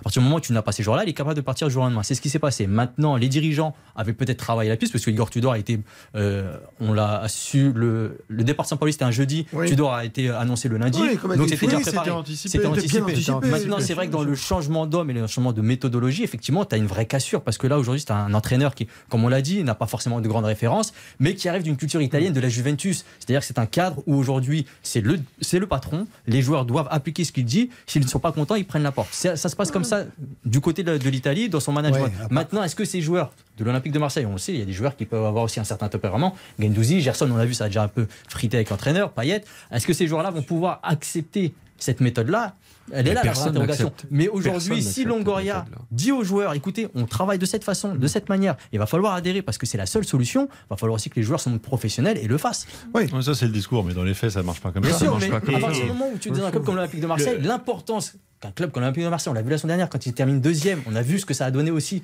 sur, euh, sur l'impact de la Ligue 1, sur aussi le. Non, mais les tu restais avec l'impression Sampaoli, t'étais estampillé là, tu vois. Bien sûr. dire. Cette, cette remontada quelque part. Sampaoli, il tu avait un palmarès, donc euh, en plus dans l'esprit ça, des il Marseillais. T'amène jusqu'en Ligue des Champions direct. l'esprit. Séville, euh, ça, il, a, il a fait quelques bonnes Séville, choses. il a pas laissé de Après, ça a été attention, Chili, Séville, Séville, il il avait- Il l'équipe d'Argentine au bout, il les a, il L'équipe les a quittés avant la il a fin. été un peu un bouffon avec l'équipe d'Argentine. mais, le. Chili, il, il leur le fait gagner, il la Copa América. América. C'est la première fois qu'ils gagnent quelque Il est chose. plus là, les enfants. Non, mais c'est pas Guardiola, mais si tu compares avec Tudor, Oui, mais tu dois t'es après. pas, t'es pas sur la même. euh, Bien sûr. Ah, Maintenant, mal, moi, je pense que ah, cet entraîneur-là a montré de bonnes choses avec un effectif limité. Alors, effectivement, il y avait moins d'ego, donc c'est plus facile de mettre en place cette et d'imposer son système à des joueurs qui ont moins d'ego que l'Olympique de Marseille. où à Vérone Euh, elle est là, oui, la saison dernière. Oui, à mais maintenant, à l'Olympique Mais- de Marseille, il faut Mais peut-être aussi le- changer quelque chose. Avant, il était en. Turquie. Il a fait une saison formidable avec Karabük Sport. Karabük Sport. Vous connaissez pas Christophe Paco Mais bon, si, mais c'est un petit préféré. club, un petit club. Il fait une belle saison. La Derrière, il va à Galatasaray. Il est viré au bout de trois mois. six mois, ouais. Donc, euh, donc euh, voilà, c'est c'est un entraîneur qui a pas de référence en fait. Et, et je pense que les Marseillais, qui sont tous des passionnés, eh bien, ils ont vu ça. Quand ils voient arriver Sampaoli, ils revoient Loco Bielsa. Déjà, il y a un, a priori favorable. Forcément, dans cette Tu atmosphère, sais les comment est le joueurs sont football, obligés de suivre. Tu sais comment le Euh, foot? et- et- et- Tu et- gagnes demain 5-0, t'oublies tout ça. C'est ça. Mais Faut l'adhésion des joueurs oui, pour ça, mais- Christophe. François. Il te faut l'adhésion des joueurs si tu l'as pas l'adhésion parce Ah, que mais tu vas vite le voir pas de référence. Mais- mais non, mais et c'est sûr. surtout, tu n'as pas de pédagogie. Encore une fois, les joueurs, ils vont face à face et on Après, dit à il y un moment des- donné, t'es qui? Je veux dire, Mais où tu veux nous faire aller? Parce Ouais, qu'on va pas y aller Non, avec parce que quand t'arrives Cinq franc matchs de préparation, absolument une blanche. victoire contre Marignane Gignac. hein. Ouais, mais quand tu, regardes, quand tu regardes le match face Sinon, perdent tout. euh, le match amical face aux Betis, il y avait, il y avait du mieux dans le jeu. Même s'il n'y a pas Mm. une victoire au bout, tu as senti que certains joueurs, euh, notamment Payet sur ce match-là, étaient meilleurs dans le jeu et on le sentait beaucoup plus concerné. Donc à partir du moment où, sur certaines, sur certaines rencontres, Parce que dans ces cas-là, les joueurs ont aussi besoin de se montrer euh, à titre personnel pour montrer que eux font les efforts, Exactement. mais que le projet peut-être euh, n'y est pas. Mais à tous les niveaux, on parlait de pédagogie, on parlait de management. euh, tu, tu, tu aussi, tu, c'est le management par l'exemple. Quand tu vois qu'il arrive avec euh, Camoranesi dans, ses, dans, dans- dans ses valises comme adjoint, euh, donc c'est la, c'est la patte aussi. Je suis passé par la Juve, je suis resté avec des. voilà, Ça, ça doit, ça doit asseoir son autorité. Au bout de trois jours, Camoranesi fait va- ses valises, il se barre parce qu'il en peut plus et qu'il- qu'ils ont failli en venir aux mains tellement Oui. le mec il est insupportable. Parce qu'il a changé. Tu imagines ce que tu donnes comme exemple à tes joueurs? Et à ton public, à tes supporters. On va suivre ce match avec intérêt. On fera un petit podcast la semaine prochaine, Philippe, si tu veux bien? Euh, on refait le match parce que c'est la radio, mais c'est aussi c'est un podcast. Podcast. Avec Philippe, avec euh, Eric Semestro, que ça tout à l'heure. Après nous à 20h. C'est podcast, on dit, hein, c'est ça? Podcast. Ouais, J'ai bien dit. C'est ça. Ou en Eh, replay. Il serait vraiment temps que vous partiez. C'est un nouveau Manardo, truc. si vous continuez, je vous remets dans le bus. Monsieur Je vous remets dans le bus, Manardo. Tu l'auras pas Avec Patrick retrouvé. Alors, Tu l'auras pas retrouvé, il est en ruine. il existe encore, ce bus, je crois. Il est en ruine, il a été. T'es sûr euh, Mais Oui, oui, oui, oui, oui, il y On a avait fait une enquête hein. Ça a été Il y mis Non, en non, scène non, et ça a tout. été- Il c'est y avait sorti. une Chacun opération son de tour, on com. comprend pas. Eh, Hop, hop, tu sais chacun quoi son C'était tour. dans un podcast, tu l'as pas écouté. Si, mais je, je me souviens, j'ai j'ai écouté l'histoire du bus justement. Il, il est resté où? En Afrique du Sud Vous pas l'avez offert Oui, ça il reste en Afrique du Sud. Ouais, il est resté Pas la. Fédé qui a voulu le racheter. il aurait pu faire, je sais pas, un road trip. Non, mais il y avait eu une mise en scène par un équipementier. On parle du bus Nice Nat 2010, si Oui, vous il nous y avait écoutez. une mise en scène avant la Coupe du Monde 2014 par une grande marque d'équipement sportif à trois bandes qui avait détruit un bus là dans, dans la banlieue parisienne, C'est banlieue nord, Voilà, voilà, euh, pour euh, lancer la Coupe du Monde. Disant, voilà, nouvelle ère, nouvelle époque. Nouvelle ère, Voilà. nouvelle ère. Nouvelle heure aussi, 19h34, c'était Baptiste Durieux, les réseaux sociaux, s'il te plaît. Toujours beaucoup de réactions par rapport à Marseille. Euh, Tristan nous dit que les joueurs euh, ne peuvent pas obéir ou, euh, ou désobéir en fonction du nom du coach. C'est une question de respect, de la hiérarchie et de professionnalisme. Et message d'Adam, euh, je préfère que ça pète maintenant et qu'on mette les choses au clair tout de suite plutôt Oui. qu'en plein milieu de la saison. Le cadre est posé, c'est bien, au moins ça communique dans la transparence. Plutôt optimiste les supporters de Marseille. D'accord, on va sur quel site pour euh, continuer à dialoguer Le arrobase RTL Foot sur Twitter et la page du direct RTL.fr. Formidable. Mais oui. Baptiste Durieux, sur RTL avec vous jusqu'à 23h, puisqu'après il y aura un autre match. C'est le match qui va lancer la saison. La saison des paillettes, bien sûr. Clermont, Paris Saint-Germain avec une star qui n'est pas là. Kylian Mbappé. Allez, on reparle du calendrier, va être fou cette année, bien sûr. La Coupe du Monde au milieu, puis il faudra, faire quand même 4 matchs derrière. hein. Le fameux Boxing Day avec un match au 1er janvier. Formidable, le championnat de Ligue 1. Et on va terminer à 18 en plus. Il y en a 4 qui vont descendre. Ça va être super. 19h35, on parlera des filles si on a le temps, bien sûr, de Corinne Diacre. Toujours à la tête de l'équipe de France. Et on terminera par la célébrissime séquence des tirs au but. Des petits coups de sifflet, puis je compte les points entre Sansfourche, Barret, Baillif et Manardo. À tout de suite. RTL On refait le match avec Christophe Paco. Christophe Paco. On refait le match jusqu'à 20h sur RTL. J'ai mon téléphone qui arrête pas de sonner. Mais non, on va parler des filles, vous inquiétez pas. Elles ont fait demi-finale quand même. Là, il y a une Coupe du Monde et puis on espère beaucoup sur les Jeux 2014. On va parler du choix de Corinne 2024. J'ai dit quoi 2014. Ah, je suis resté très très. Parce qu'on a parlé du bus, c'est pour ça il y a deux. Non, non, on parlait de la retraite. 2010-2014. La Coupe du Monde au Brésil, Brésil. oui. Ça fait longtemps que c'est pas vu. Dominique Baïf, tu sais. Lui là-bas, moi ici. C'est vrai. Copacabana. 19h36, tour des stades avec Baptiste Durieux, Liga Ligue 2. Avec euh, d'abord la victoire de l'AS Monaco à l'extérieur à la Méno face à Strasbourg, 2 buts à 1. Les buts de Crépin Diatta et de Sofiane Diop côté monégasque. Habib Diallo euh, pour la réduction du score. Côté strasbourgeois, ça joue en Ligue 2, 38 minutes de jeu, 0-0 entre Amiens et Annecy. Grenoble qui mène 1-0 face à Sochaux, 1-0 pour Laval face à Guingamp, 4-0 pour euh, Niort sur le- non pour Bastia pardon sur la Ah. pelouse de Niort, 2-0 pour le Ah Paris oui. FC face à Quevilly-Rouen, Dijon, Pau, ça fait 0-0 pour l'instant, 2-0 pour Bordeaux également à l'extérieur face à Rodez et 1-0 pour Valenciennes face au Havre. On rappelle que Saint-Etienne-Nîmes, ça a fini en 1 partout. Les Verts toujours dernier du classement avec moins de points au compteur. Merci mille fois, Baptiste Durieux. Drôle de saison, coupé en deux. On démarre sous la canicule, la sécheresse. On va aller faire une petite Coupe du Monde à la clim au Qatar. Et ensuite, il faudra jouer quatre matchs en 10 jours. Il faudra repartir sur la Ligue des Champions. Donc au mois de janvier, tes copains, là, hein, les Neymar et autres, là, ils vont marcher comme Messi hein, au mois de janvier, je peux te le dire. Comment gérer finalement, François Manardo, vous, des hautes instances du football mondial? Ben, ça se gère euh, pas, enfin ça se gère, euh, oui, non, Faut de bien- manière complètement inédite. Non, je suis un peu euh, Qu'est-ce qui vous désarçonné par votre question, mais euh, On dirait. le, le calcul, le calcul, c'est simple ma question. Comment tu gères une saison qui est coupée comme ça avec un mois et demi au milieu c'est une Bah, c'est- préparation physique qui doit être euh, basée sur récupération, récupération, et voilà, c'est le mot d'ordre. Ça Tu dépend vas pas clubs. t'entraîner, tu vas faire que de la récupération pour. Alors ça dépend des clubs. Oui, parce que quand t'es Effectivement. quand t'es Ajaccio, t'as pas le même Non, problème que le PSG, mais- tu vois Pour, pour les clubs qui attirent la lumière, on est sur 18 matchs. Entre la cinquième journée de championnat, elle va jouer le 31 août. Donc on va considérer qu'on sera plus en septembre ok, que, que, sur le mois d'août. Donc on va avoir 10 matchs de championnat en France entre euh, début septembre et la euh, 12e 14 journée novembre. qui se dispute le, le 13 novembre, je crois. Et donc à partir du 14 novembre, les internationaux, ils sont mis à disposition des sélections.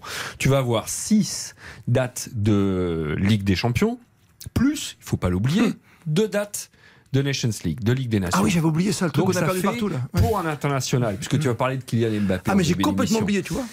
Non, mais il faut le rappeler ici. Bah, pour un international, et il y a beaucoup d'internationaux qui disputent les Coupes d'Europe, Hmm. qu'ils soient en Ligue des Champions, en Europa League ou en Conference League, plus le championnat de France, plus souvent c'est des internationaux, ça fait 18 dates. 18 dates, donc tu es sur un rythme d'un match tous les 3 jours. Quand tu n'as pas l'habitude ou que tu n'es pas Ouais, c'est préparé basket à quoi, ça, c'est l'Euroleague de basket. Ok, cramé. ouais, ouais, ouais. Tu es cramé. Comment Mm. ça se gère? Voilà ma réponse. C'est de la récupération tout le temps, en espérant qu'il n'y ait pas trop de casse au C'est de la gestion euh, au fur et à Et mesure. après la. Coupe du Monde, le championnat reprend en France le Bah, quelle 28 décembre, je crois. ça. Et alors un truc aussi qui nous aura peut-être échappé, jours, les amis, c'est que les éliminatoires de l'Euro 2024, Hmm. c'est de mars à novembre. Ah, on les avait pas mis dans la besace non plus aussi. Et Ouais. mars, ça va arriver aussi très rapidement pour les internationaux, Oui, des- avec les huitièmes de finale de Ligue a- des Champions. Il y, a, les fenêtres internationales, parce qu'en Mm. France, on dit trêve internationale, mais en fait, euh, trêve, euh, on joue. Donc, il n'y a pas de trêve. Enfin, les internationaux trêve, jouent. exactement. En les Anglais utilisent International Windows, la fenêtre internationale, ce, Ouais. qui est plus, ce qui est plus euh, cohérent. Donc, c'est- cette euh, fenêtre internationale, donc, comme le disait François, il y en a une euh, fin septembre, qui sera d'ailleurs la dernière répétition avant la Coupe du Monde pour les. C'est pour les équipes nationales. Mais sinon, euh, les autres clubs, tous les clubs qui n'ont pas d'internationaux ou peu d'internationaux, notamment en Ligue 1, eux, ils vont mettre tout le monde en vacances le 14 novembre. Ils vont leur donner 15 jours de vacances et après, ils vont faire une préparation foncière. Ouais, avec des petits matchs amicaux, une nouvelle ouais. saison. Ouais. Non, non, mais en le fait, problème- on retrouve. Vous évoquiez 1982 Séville, nous évoquions 1982 Séville. On retrouve un peu le schéma des saisons que nous avions à l'époque où il y avait une vraie trêve à Noël. Il y a eu jusqu'à un mois parfois de coupure Mais tu veux parler quoi D'inégalité alors? Parce qu'il va y avoir des joueurs qui vont Inégalité, beaucoup C'est plus ça le problème. sur la deuxième partie de saison. C'est ça. sur la deuxième partie C'est pour- de saison. C'est pour ça quand je lis qu'il y en a qui disent de toute de façon le Paris. Saint-Germain est déjà champion, bah, on verra joueur. quel Paris Saint-Germain on aura en janvier. C'est ça on aura des clubs, on aura des clubs, y compris Lyon, qui aura peut-être pas tant d'internationaux que ça à la Coupe du Monde, qui vont arriver en fin décembre, début janvier avec des joueurs regonflés à bloc, qui auront eu 15 jours de vacances, qui auront une nouvelle préparation euh, physique, une préparation foncière, et qui vont arriver en pleine bourre. Et vous aurez les clubs constellés d'internationaux qui auront eu un automne hyper chargé, des joueurs qui, pour un certain nombre d'entre eux, seront peut-être allés loin dans la Coupe du Monde, donc qui auront eu un mois de compétition pleine, euh, et qui vont revenir en, en fin décembre, début janvier. Ils n'auront pas de vacances? Ou alors on va leur en donner, donc ils joueront pas avec leur club. Ça le. Ils reviendront. Ça va être comme il le faudra refaire Ça une va être comme le préparation rugby au physique. bout d'un moment. Les Ouais. gars, les gars, les gars, ils vont reprendre la saison mi-février. Et Ils je reviens- juste pour la Ligue des Champions. Et je reviens Xavier Barré à mon débat initial, parce que si on prend une seule personne qui nous manque ce soir, Mm. qui est Kylian Mbappé, tu l'imagines en finale de la- tu vois, d'une Coupe du Monde. Le 18 décembre. Tu te rends compte, lui qui veut être ballon d'or, euh, il va falloir Philippe Sansfourche que à un moment il se repose ce garçon. C'est pour ça qu'il commence un peu plus tard que les autres peut-être. Oui, c'est une fausse blessure quoi. Après, euh, il est hors norme. On, on est en train de parler d'un- d'un d'un joueur. On peut pas appliquer euh, ce, qui, ce qui- ce qui existe avec euh, norme, Mbappé mais tu vois, là, il commence pas. joueurs, parce que à la fois dans sa constitution physique et puis dans sa manière aussi de se projeter en permanence sur euh, le match d'après. c'est le- le- Pour lui, un match à Brest, c'est l'occasion de rajouter euh, une passe D, un but pour l'objectif final, le Ballon d'Or, le truc. Bon, on peut pas appliquer ce, ce schéma-là. Mais en revanche, là, on est en train d'évoquer la question physique qui est évidemment euh, prépondérante, mais il y a aussi toute la charge mentale que représente une Coupe du Monde. Ça va, et ça, et va hein, ensemble. C'est-à-dire que vous avez des joueurs qui vont qui vont couper après soit euh, une joie euh, exubérante ou soit une terrible déception euh, et il y a le retour au quotidien sans coupure En euh, plein hiver. euh, en plein hiver Mmh. parce Oh, qu'il va y Neymar. avoir aussi Oh, Neymar. il va y avoir aussi cette rupture climatique parce qu'on on dit Qatar l'hiver oui mais il fera 25 degrés et vous allez revenir ici peut-être que si on est sur un hiver froid vous allez peut-être avoir 20 25 degrés de d'amplitude euh, thermique et tout ça va s'additionner Beaucoup. Il est- en fait, c'est un laboratoire. On est en train de parler d'un truc qu'on connaît pas. Mais on C'est n'allait un laboratoire. on n'allait pas faire la Coupe du Monde en été. on c'est- plutôt criminel. mais Et on va voir ce qui se passe. Parce que le Ce qui va 1er se janvier, le. PSG joue à Lens, par exemple. Hmm. Vous voyez Il fera.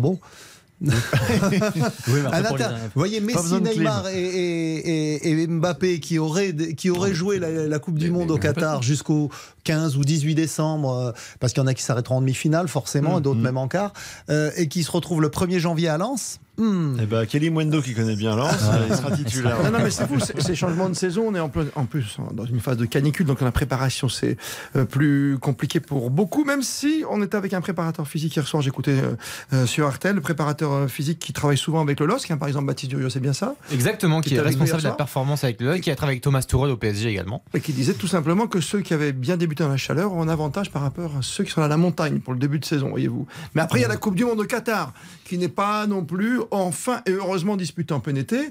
On va parler du problème de l'environnement, évidemment, avec le Qatar, avec ses climatisations. On va reparler du, euh, dans le sport à chaque fois des restrictions, comme par exemple de ne plus pouvoir arroser les pelouses sur les stades de football.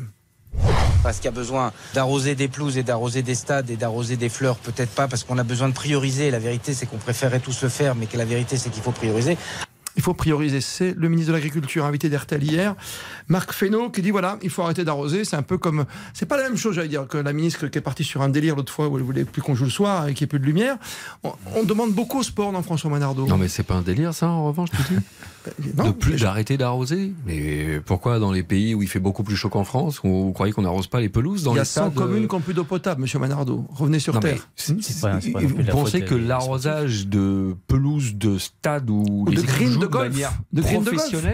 c'est ça. qui va peser sur euh, la nappe phréatique? Mais tu as vu Non, les réseaux sérieux Je quoi parle sous le contrôle de Baptiste Durieux sur les réseaux sociaux hier soir. Euh, Au-delà du stade de Lyon, j'ai vu plus de tweets et de messages sur le fait qu'on arrosait tout le temps les pelouses Ah, avant les si matchs. c'est les réseaux sociaux, le juge de Non, mais- de- non, la consommation d'eau. ce sont des clubs qui payent Je m'incline. Hein. donc, euh, Ce sont des clubs qui payent et surtout il y a des stades maintenant. Alors je les connais pas tous, euh, mais notamment le nouveau stade de Nice, l'Alliance Riviera. Il y a un système de récupération des eaux de pluie avec les stades, avec euh, avec le toit, les toits des stades qui sont propices pour ça. Donc euh, effectivement, si toutes les collectivités territoriales avaient étudié euh, le- la gestion de l'eau comme certains stades modernes, je parle pas de tous, hein, euh, peut-être qu'on n'en serait pas là. Souvenez malheureusement en Ukra- euh, ce qui se passe en Ukraine, je, je pense à ça maintenant, mais euh, je me souviens toujours parce que c'est le, je crois que c'est le jour du décès de Thierry Roland en plus, hein, notre confrère. Euh, il avait plu, il y avait un orage incroyable. Ah oui, non, je me souviens. oui, oui. Et on, a- et on avait rejoué une heure après, quoi, parce qu'il y avait une récupération d'eau. L'évacuation de l'eau avait été exceptionnelle dans ce, malheureusement, Voilà. ce stade de Donetsk qui aujourd'hui. C'est pour ça que j'ai une pensée, j'ai un peu les frissons de détruit, mais qui était un stade ultra moderne et, et effectivement il était tombé en l'espace de, de- de de de quelques minutes un- euh, des trompes d'eau mais comme je n'en ai jamais vu sur un stade. Après, c'était fou. hein. Et c'est vrai qu'aujourd'hui, on demande beaucoup au sport quand même. On va empêcher les golfeurs aussi maintenant d'arroser leur green. Euh, C'est compliqué pour le sport de tout prendre. Ben, c'est la valeur d'exemplarité, mais bon, il y a des moments où parfois, effectivement, ça, ça fait beaucoup. Parce que là, en plus, là, on peut donner ces exemples. euh, Hum. Des stades stades où on, a- récupère l'eau, justement, pour, pour, la, pour la réemployer euh, euh, dans le stade. Mais Donc, tu penses qu'il le sait, ça, le ministre? Euh, j'en sais Je rien. pense qu'il J'ai- s'en fiche oui, complètement voilà. parce qu'on est dans la démagogie. C'est un exemple. On est dans la Là, il faut absolue, sur les sportifs. qu'on vérifie déjà s'il coupe l'eau quand il, se- quand il se brosse les dents. J'allais le dire. Ah. Et- voilà. On le défenseur de John Calderwood est là. Non, mais quand il se jardinier sous la c'est insupportable. On est, on dans, une période justement où on, on se laisse euh, complètement aveugler par la valeur du, symbole et de l'exemplarité. On en oublie des choses simples et pertinentes. Euh, voilà, là, on ne devrait même pas commenter ce, ce genre de choses parce que c'est purement. T'as pas de devoir d'exemplarité. Tu penses que le monde du foot peut tout faire, quoi. Non, Non, mais, mais mais, Non, mais tu peux laisser les robinets ouverts partout dans les stades. excuse-moi, mais il vient des élus. Non, mais alors, on va arrêter de ça, chacun son tour. François, quand, Euh, on- euh, voit tous ces raison, elle a attends, attends, 100% quand, quand on là-dessus. voit tous ces euh, Xavier palais, ces euh, hôtels du département, de la région, avec des vertes pelouses devant dans le midi de la France d'où je reviens. sont pas arrosées alors, alors, elles sont arrosées pour être vertes, alors que le bon sens aurait voulu qu'on mette des, des, de la garrigue, enfin des, des plantes euh, euh, bah, méditerranéennes pour décorer. voilà, donc euh, parfois il y a des choses qui ont vraiment été faites en dépit du bon sens et, et, et pas les stades. J'ai bien fait de lancer ce débat. 19h47, on va faire une petite pause, on parle des demoiselles. Christophe Paco. On refait le match jusqu'à 20h sur RTL. RTL. On refait le match Avec Christophe Paco. Qu'est-ce qu'il y a, Baptiste Durieux? Un problème avec les pelouses ce soir? Allez-y. Non, mais allez-y. Non, je, je me permettais de vous glisser que le championnat Glissez des pelouses, Sur la pelouse avec qui de l'eau. qui est très cher à tous les supporters, est suspendu pour l'instant, jusqu'à Par la- nouvel ordre. par la Oui, LFP. Par la LFP. Vous allez travailler un petit peu, est encore une fois 19h48. grotesque. Ça veut dire qu'on se, on se glisse dans les, dans, dans- dans les chaussons euh, comme ça voilà. d'un- discours. On écoutait le ministre sur RTL hier soir. Ah oui, mais la dernière fois que euh, les instances euh, euh, du football français se sont positionnées de cette façon-là, c'était après les incidents du Stade de France pour, pour communiquer ça le plus grotesque de l'histoire de, de Ah la oui. fédération, pour reprendre tous les chiffres euh, dramatiquement fantaisistes de Monsieur Darmanin, et puis après, quand trois semaines après, euh, il y a une, une enquête au Sénat qui démontre que, que tout a été monté de, de toutes pièces dans l'urgence pour essayer de, de masquer des, des- des- des incompétences qui sont ressorties euh, plus tard, et bien tout le monde a été pris dans, dans- dans- dans le même saut. Donc euh, je, je pense qu'on aurait peut-être un petit peu de hauteur de vue et de clairvoyance à, à la Ligue à se dire qu'on rentre pas dans ce jeu-là et qu'on continue de faire ce classement des pelouses qui a permis en l'espace de 15 ou 20 ans de... Souvenez-vous, quand vous revoyez les images des, des- de, de d'il y a une quinzaine d'années, combien de stades Ah, des avaient des, terrains, des hein. pelouses, mais on a l'impression que c'était euh, Wimbledon, dernier jour, quoi. Ouais, Bon, ouais, ouais. on a fait de gros efforts et il faut louer ces efforts-là. On peut pas d'un côté dire maintenant on va essayer d'aller vendre euh, de manière euh, un peu plus conséquente les droits de la Ligue 1 à l'étranger et puis arrêter de, de, de- de favoriser le fait qu'on on, on mette des euh, conditions de, de jeu qui soient acceptables pour un spectacle qui, qui soit Je vous presse un peu, parce que les demoiselles payant. attendent et leur pelouse à Wembley n'était pas belle du tout en plus le jour de la finale. Je sais pas si vous avez remarqué. J'étais très... Mais j'ai dit pas possible, pas les Anglais, quoi. Ils n'avaient pas osé, finalement. Tour des stades, la Ligue 1, la Ligue 2. La Ligue 2, ouais, absolument, c'est la mi-temps sur toutes les pelouses. Le multiplex, deuxième journée. Valenciennes qui mène 1-0 face au Havre. 2-0 pour les Girondins de Bordeaux sur la pelouse de Rodez. 0-0 entre Pau et Dijon.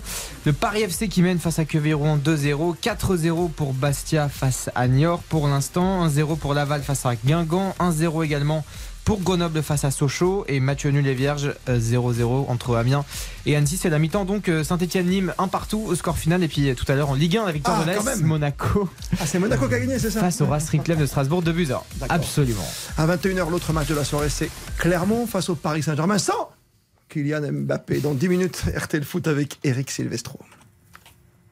Ah, vas-y, mon bon Spencer, tu peux y aller. Hein, tu veux qu'on écoute les filles, c'est ça? Vas-y, vas-y. Forcément, il y a de la déception, il y a de la frustration parce qu'on est, à- on est à 90 minutes minimum de Wembley et, et l'objectif, il n'est pas atteint.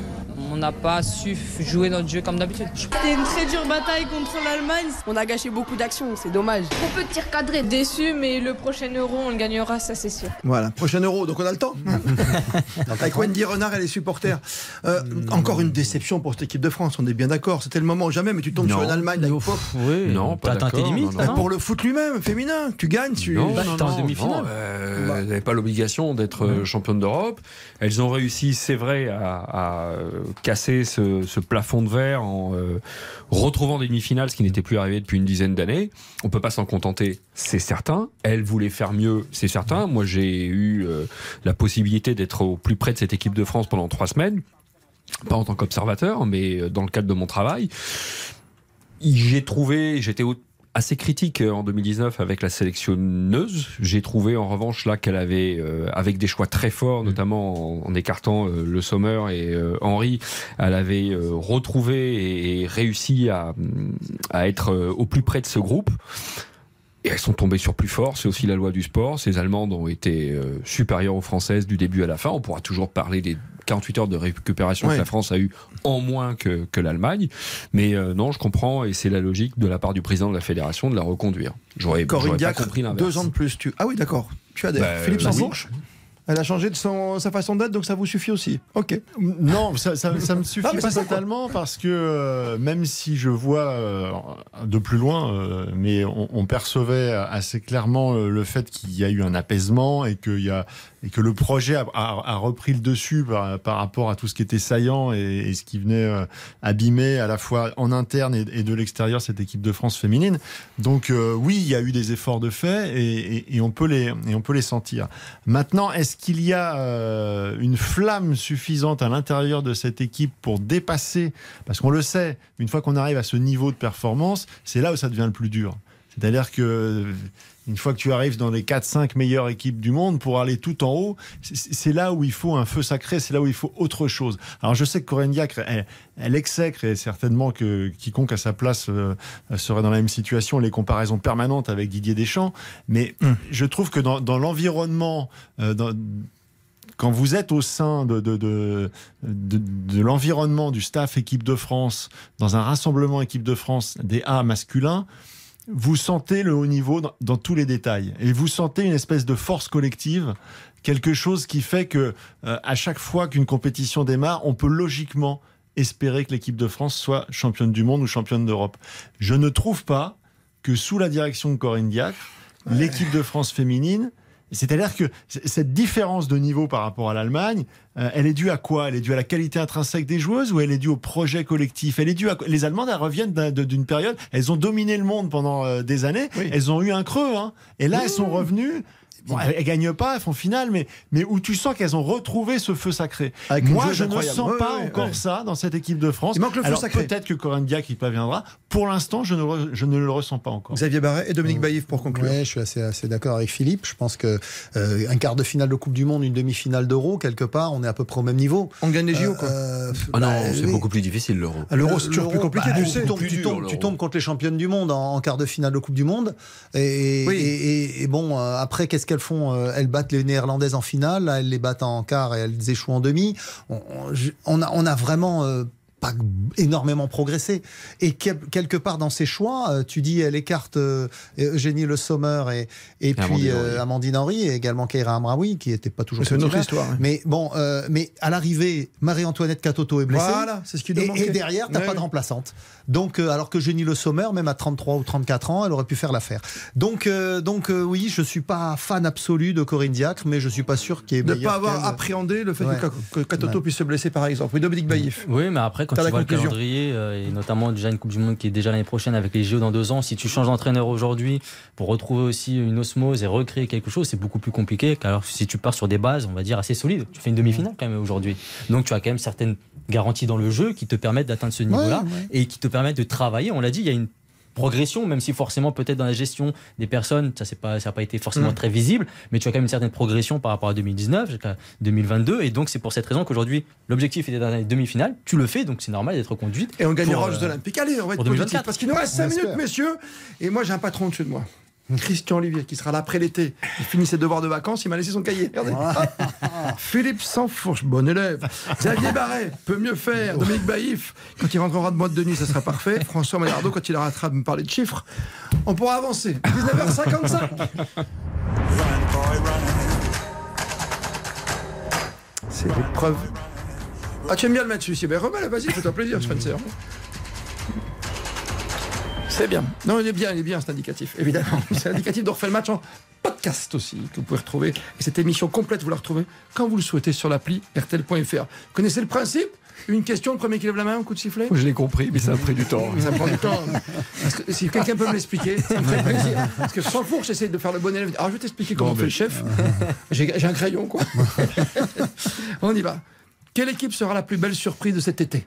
Monaco. En Ligue 1 Vas-y, François. Monaco, ouais. C'est on pas parle une de surprise. Surprise. Avant surprise, le sifflet. Monaco Ah si, si, si, moi je pense que ce sera une surprise. oui, Avant oui, le oui. sifflet. euh, Ouais, avant le permets. sifflet. Non, marche, on, va pas. écouter religieusement François, mais le Bah. point ne sera pas accordé. Alors le Moins point sera pas 1 accordé. pour Bernardo. Il vient de Saint-Etienne.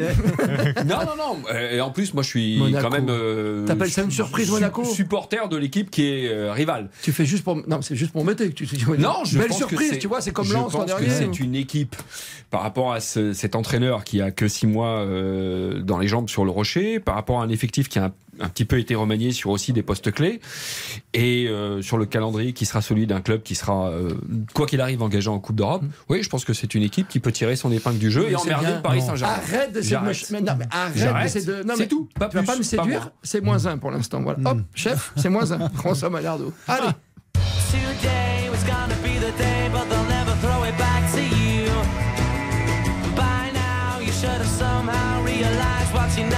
Alors, City ou Liverpool? Man City. Ah bah alors, c'est Liverpool. sifflé Ah, oui. j'ai dit Man City, j'avais compris le truc. Mais... oh. Moins 1.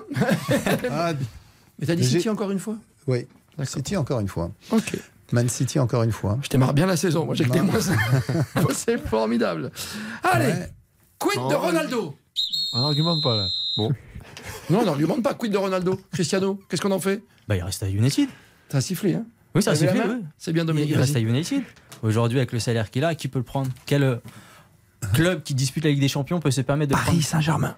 Non, je pense qu'ils sont déjà bien armés, ils n'ont pas besoin d'un Bon, autre. comment tu peux dire ça? élément T'imagines la offensif. photo? Mais imagine Oui, mais la photo. ça c'est pour le marketing. Maintenant, quand on parle de sport aujourd'hui, comment Parce tu que intègres PSG, il n'y a pas de Cristiano- marketing, t'as raison. Non, mais tu mais rajoutes un. Cristiano Ronaldo dans l'équation aujourd'hui, déjà avec les trois devant, c'est compliqué. Donc si tu rajoutes un quatrième élément, je pense que ton équation là, tu n'y arrives plus du T'as- tout. Manardo, il t'a dit que le championnat était compliqué cette année. Non mais eh, autant je pense que Paris Saint-Germain aurait eu la faiblesse peut-être de le faire venir dans la même situation cet été, autant avec euh, Campos et les leçons Bah, peut-être, j'espère, tirées de la saison passée. Maintenant ils vont arrêter, ils sont allés sur Vitinha, ils sont ça. allés sur Sanchez. Voilà. L'essence même du bling, changement bling, de, bling, projet, il est, il est là. C'est de remettre le sportif, le- remettre la locomotive avant la Vous aimez avant vraiment pas le football vous Non, aimez mais pas le marketing. Et Cristiano, veut, quitter Manchester United pour garder son leadership en Ligue des Champions. Donc quand il y aura un penalty, qu'il tirera Messi ou Cristiano Ronaldo sur son football maillot On, Mbappé. on- on se fait un dernier tir au but parce que j'adore.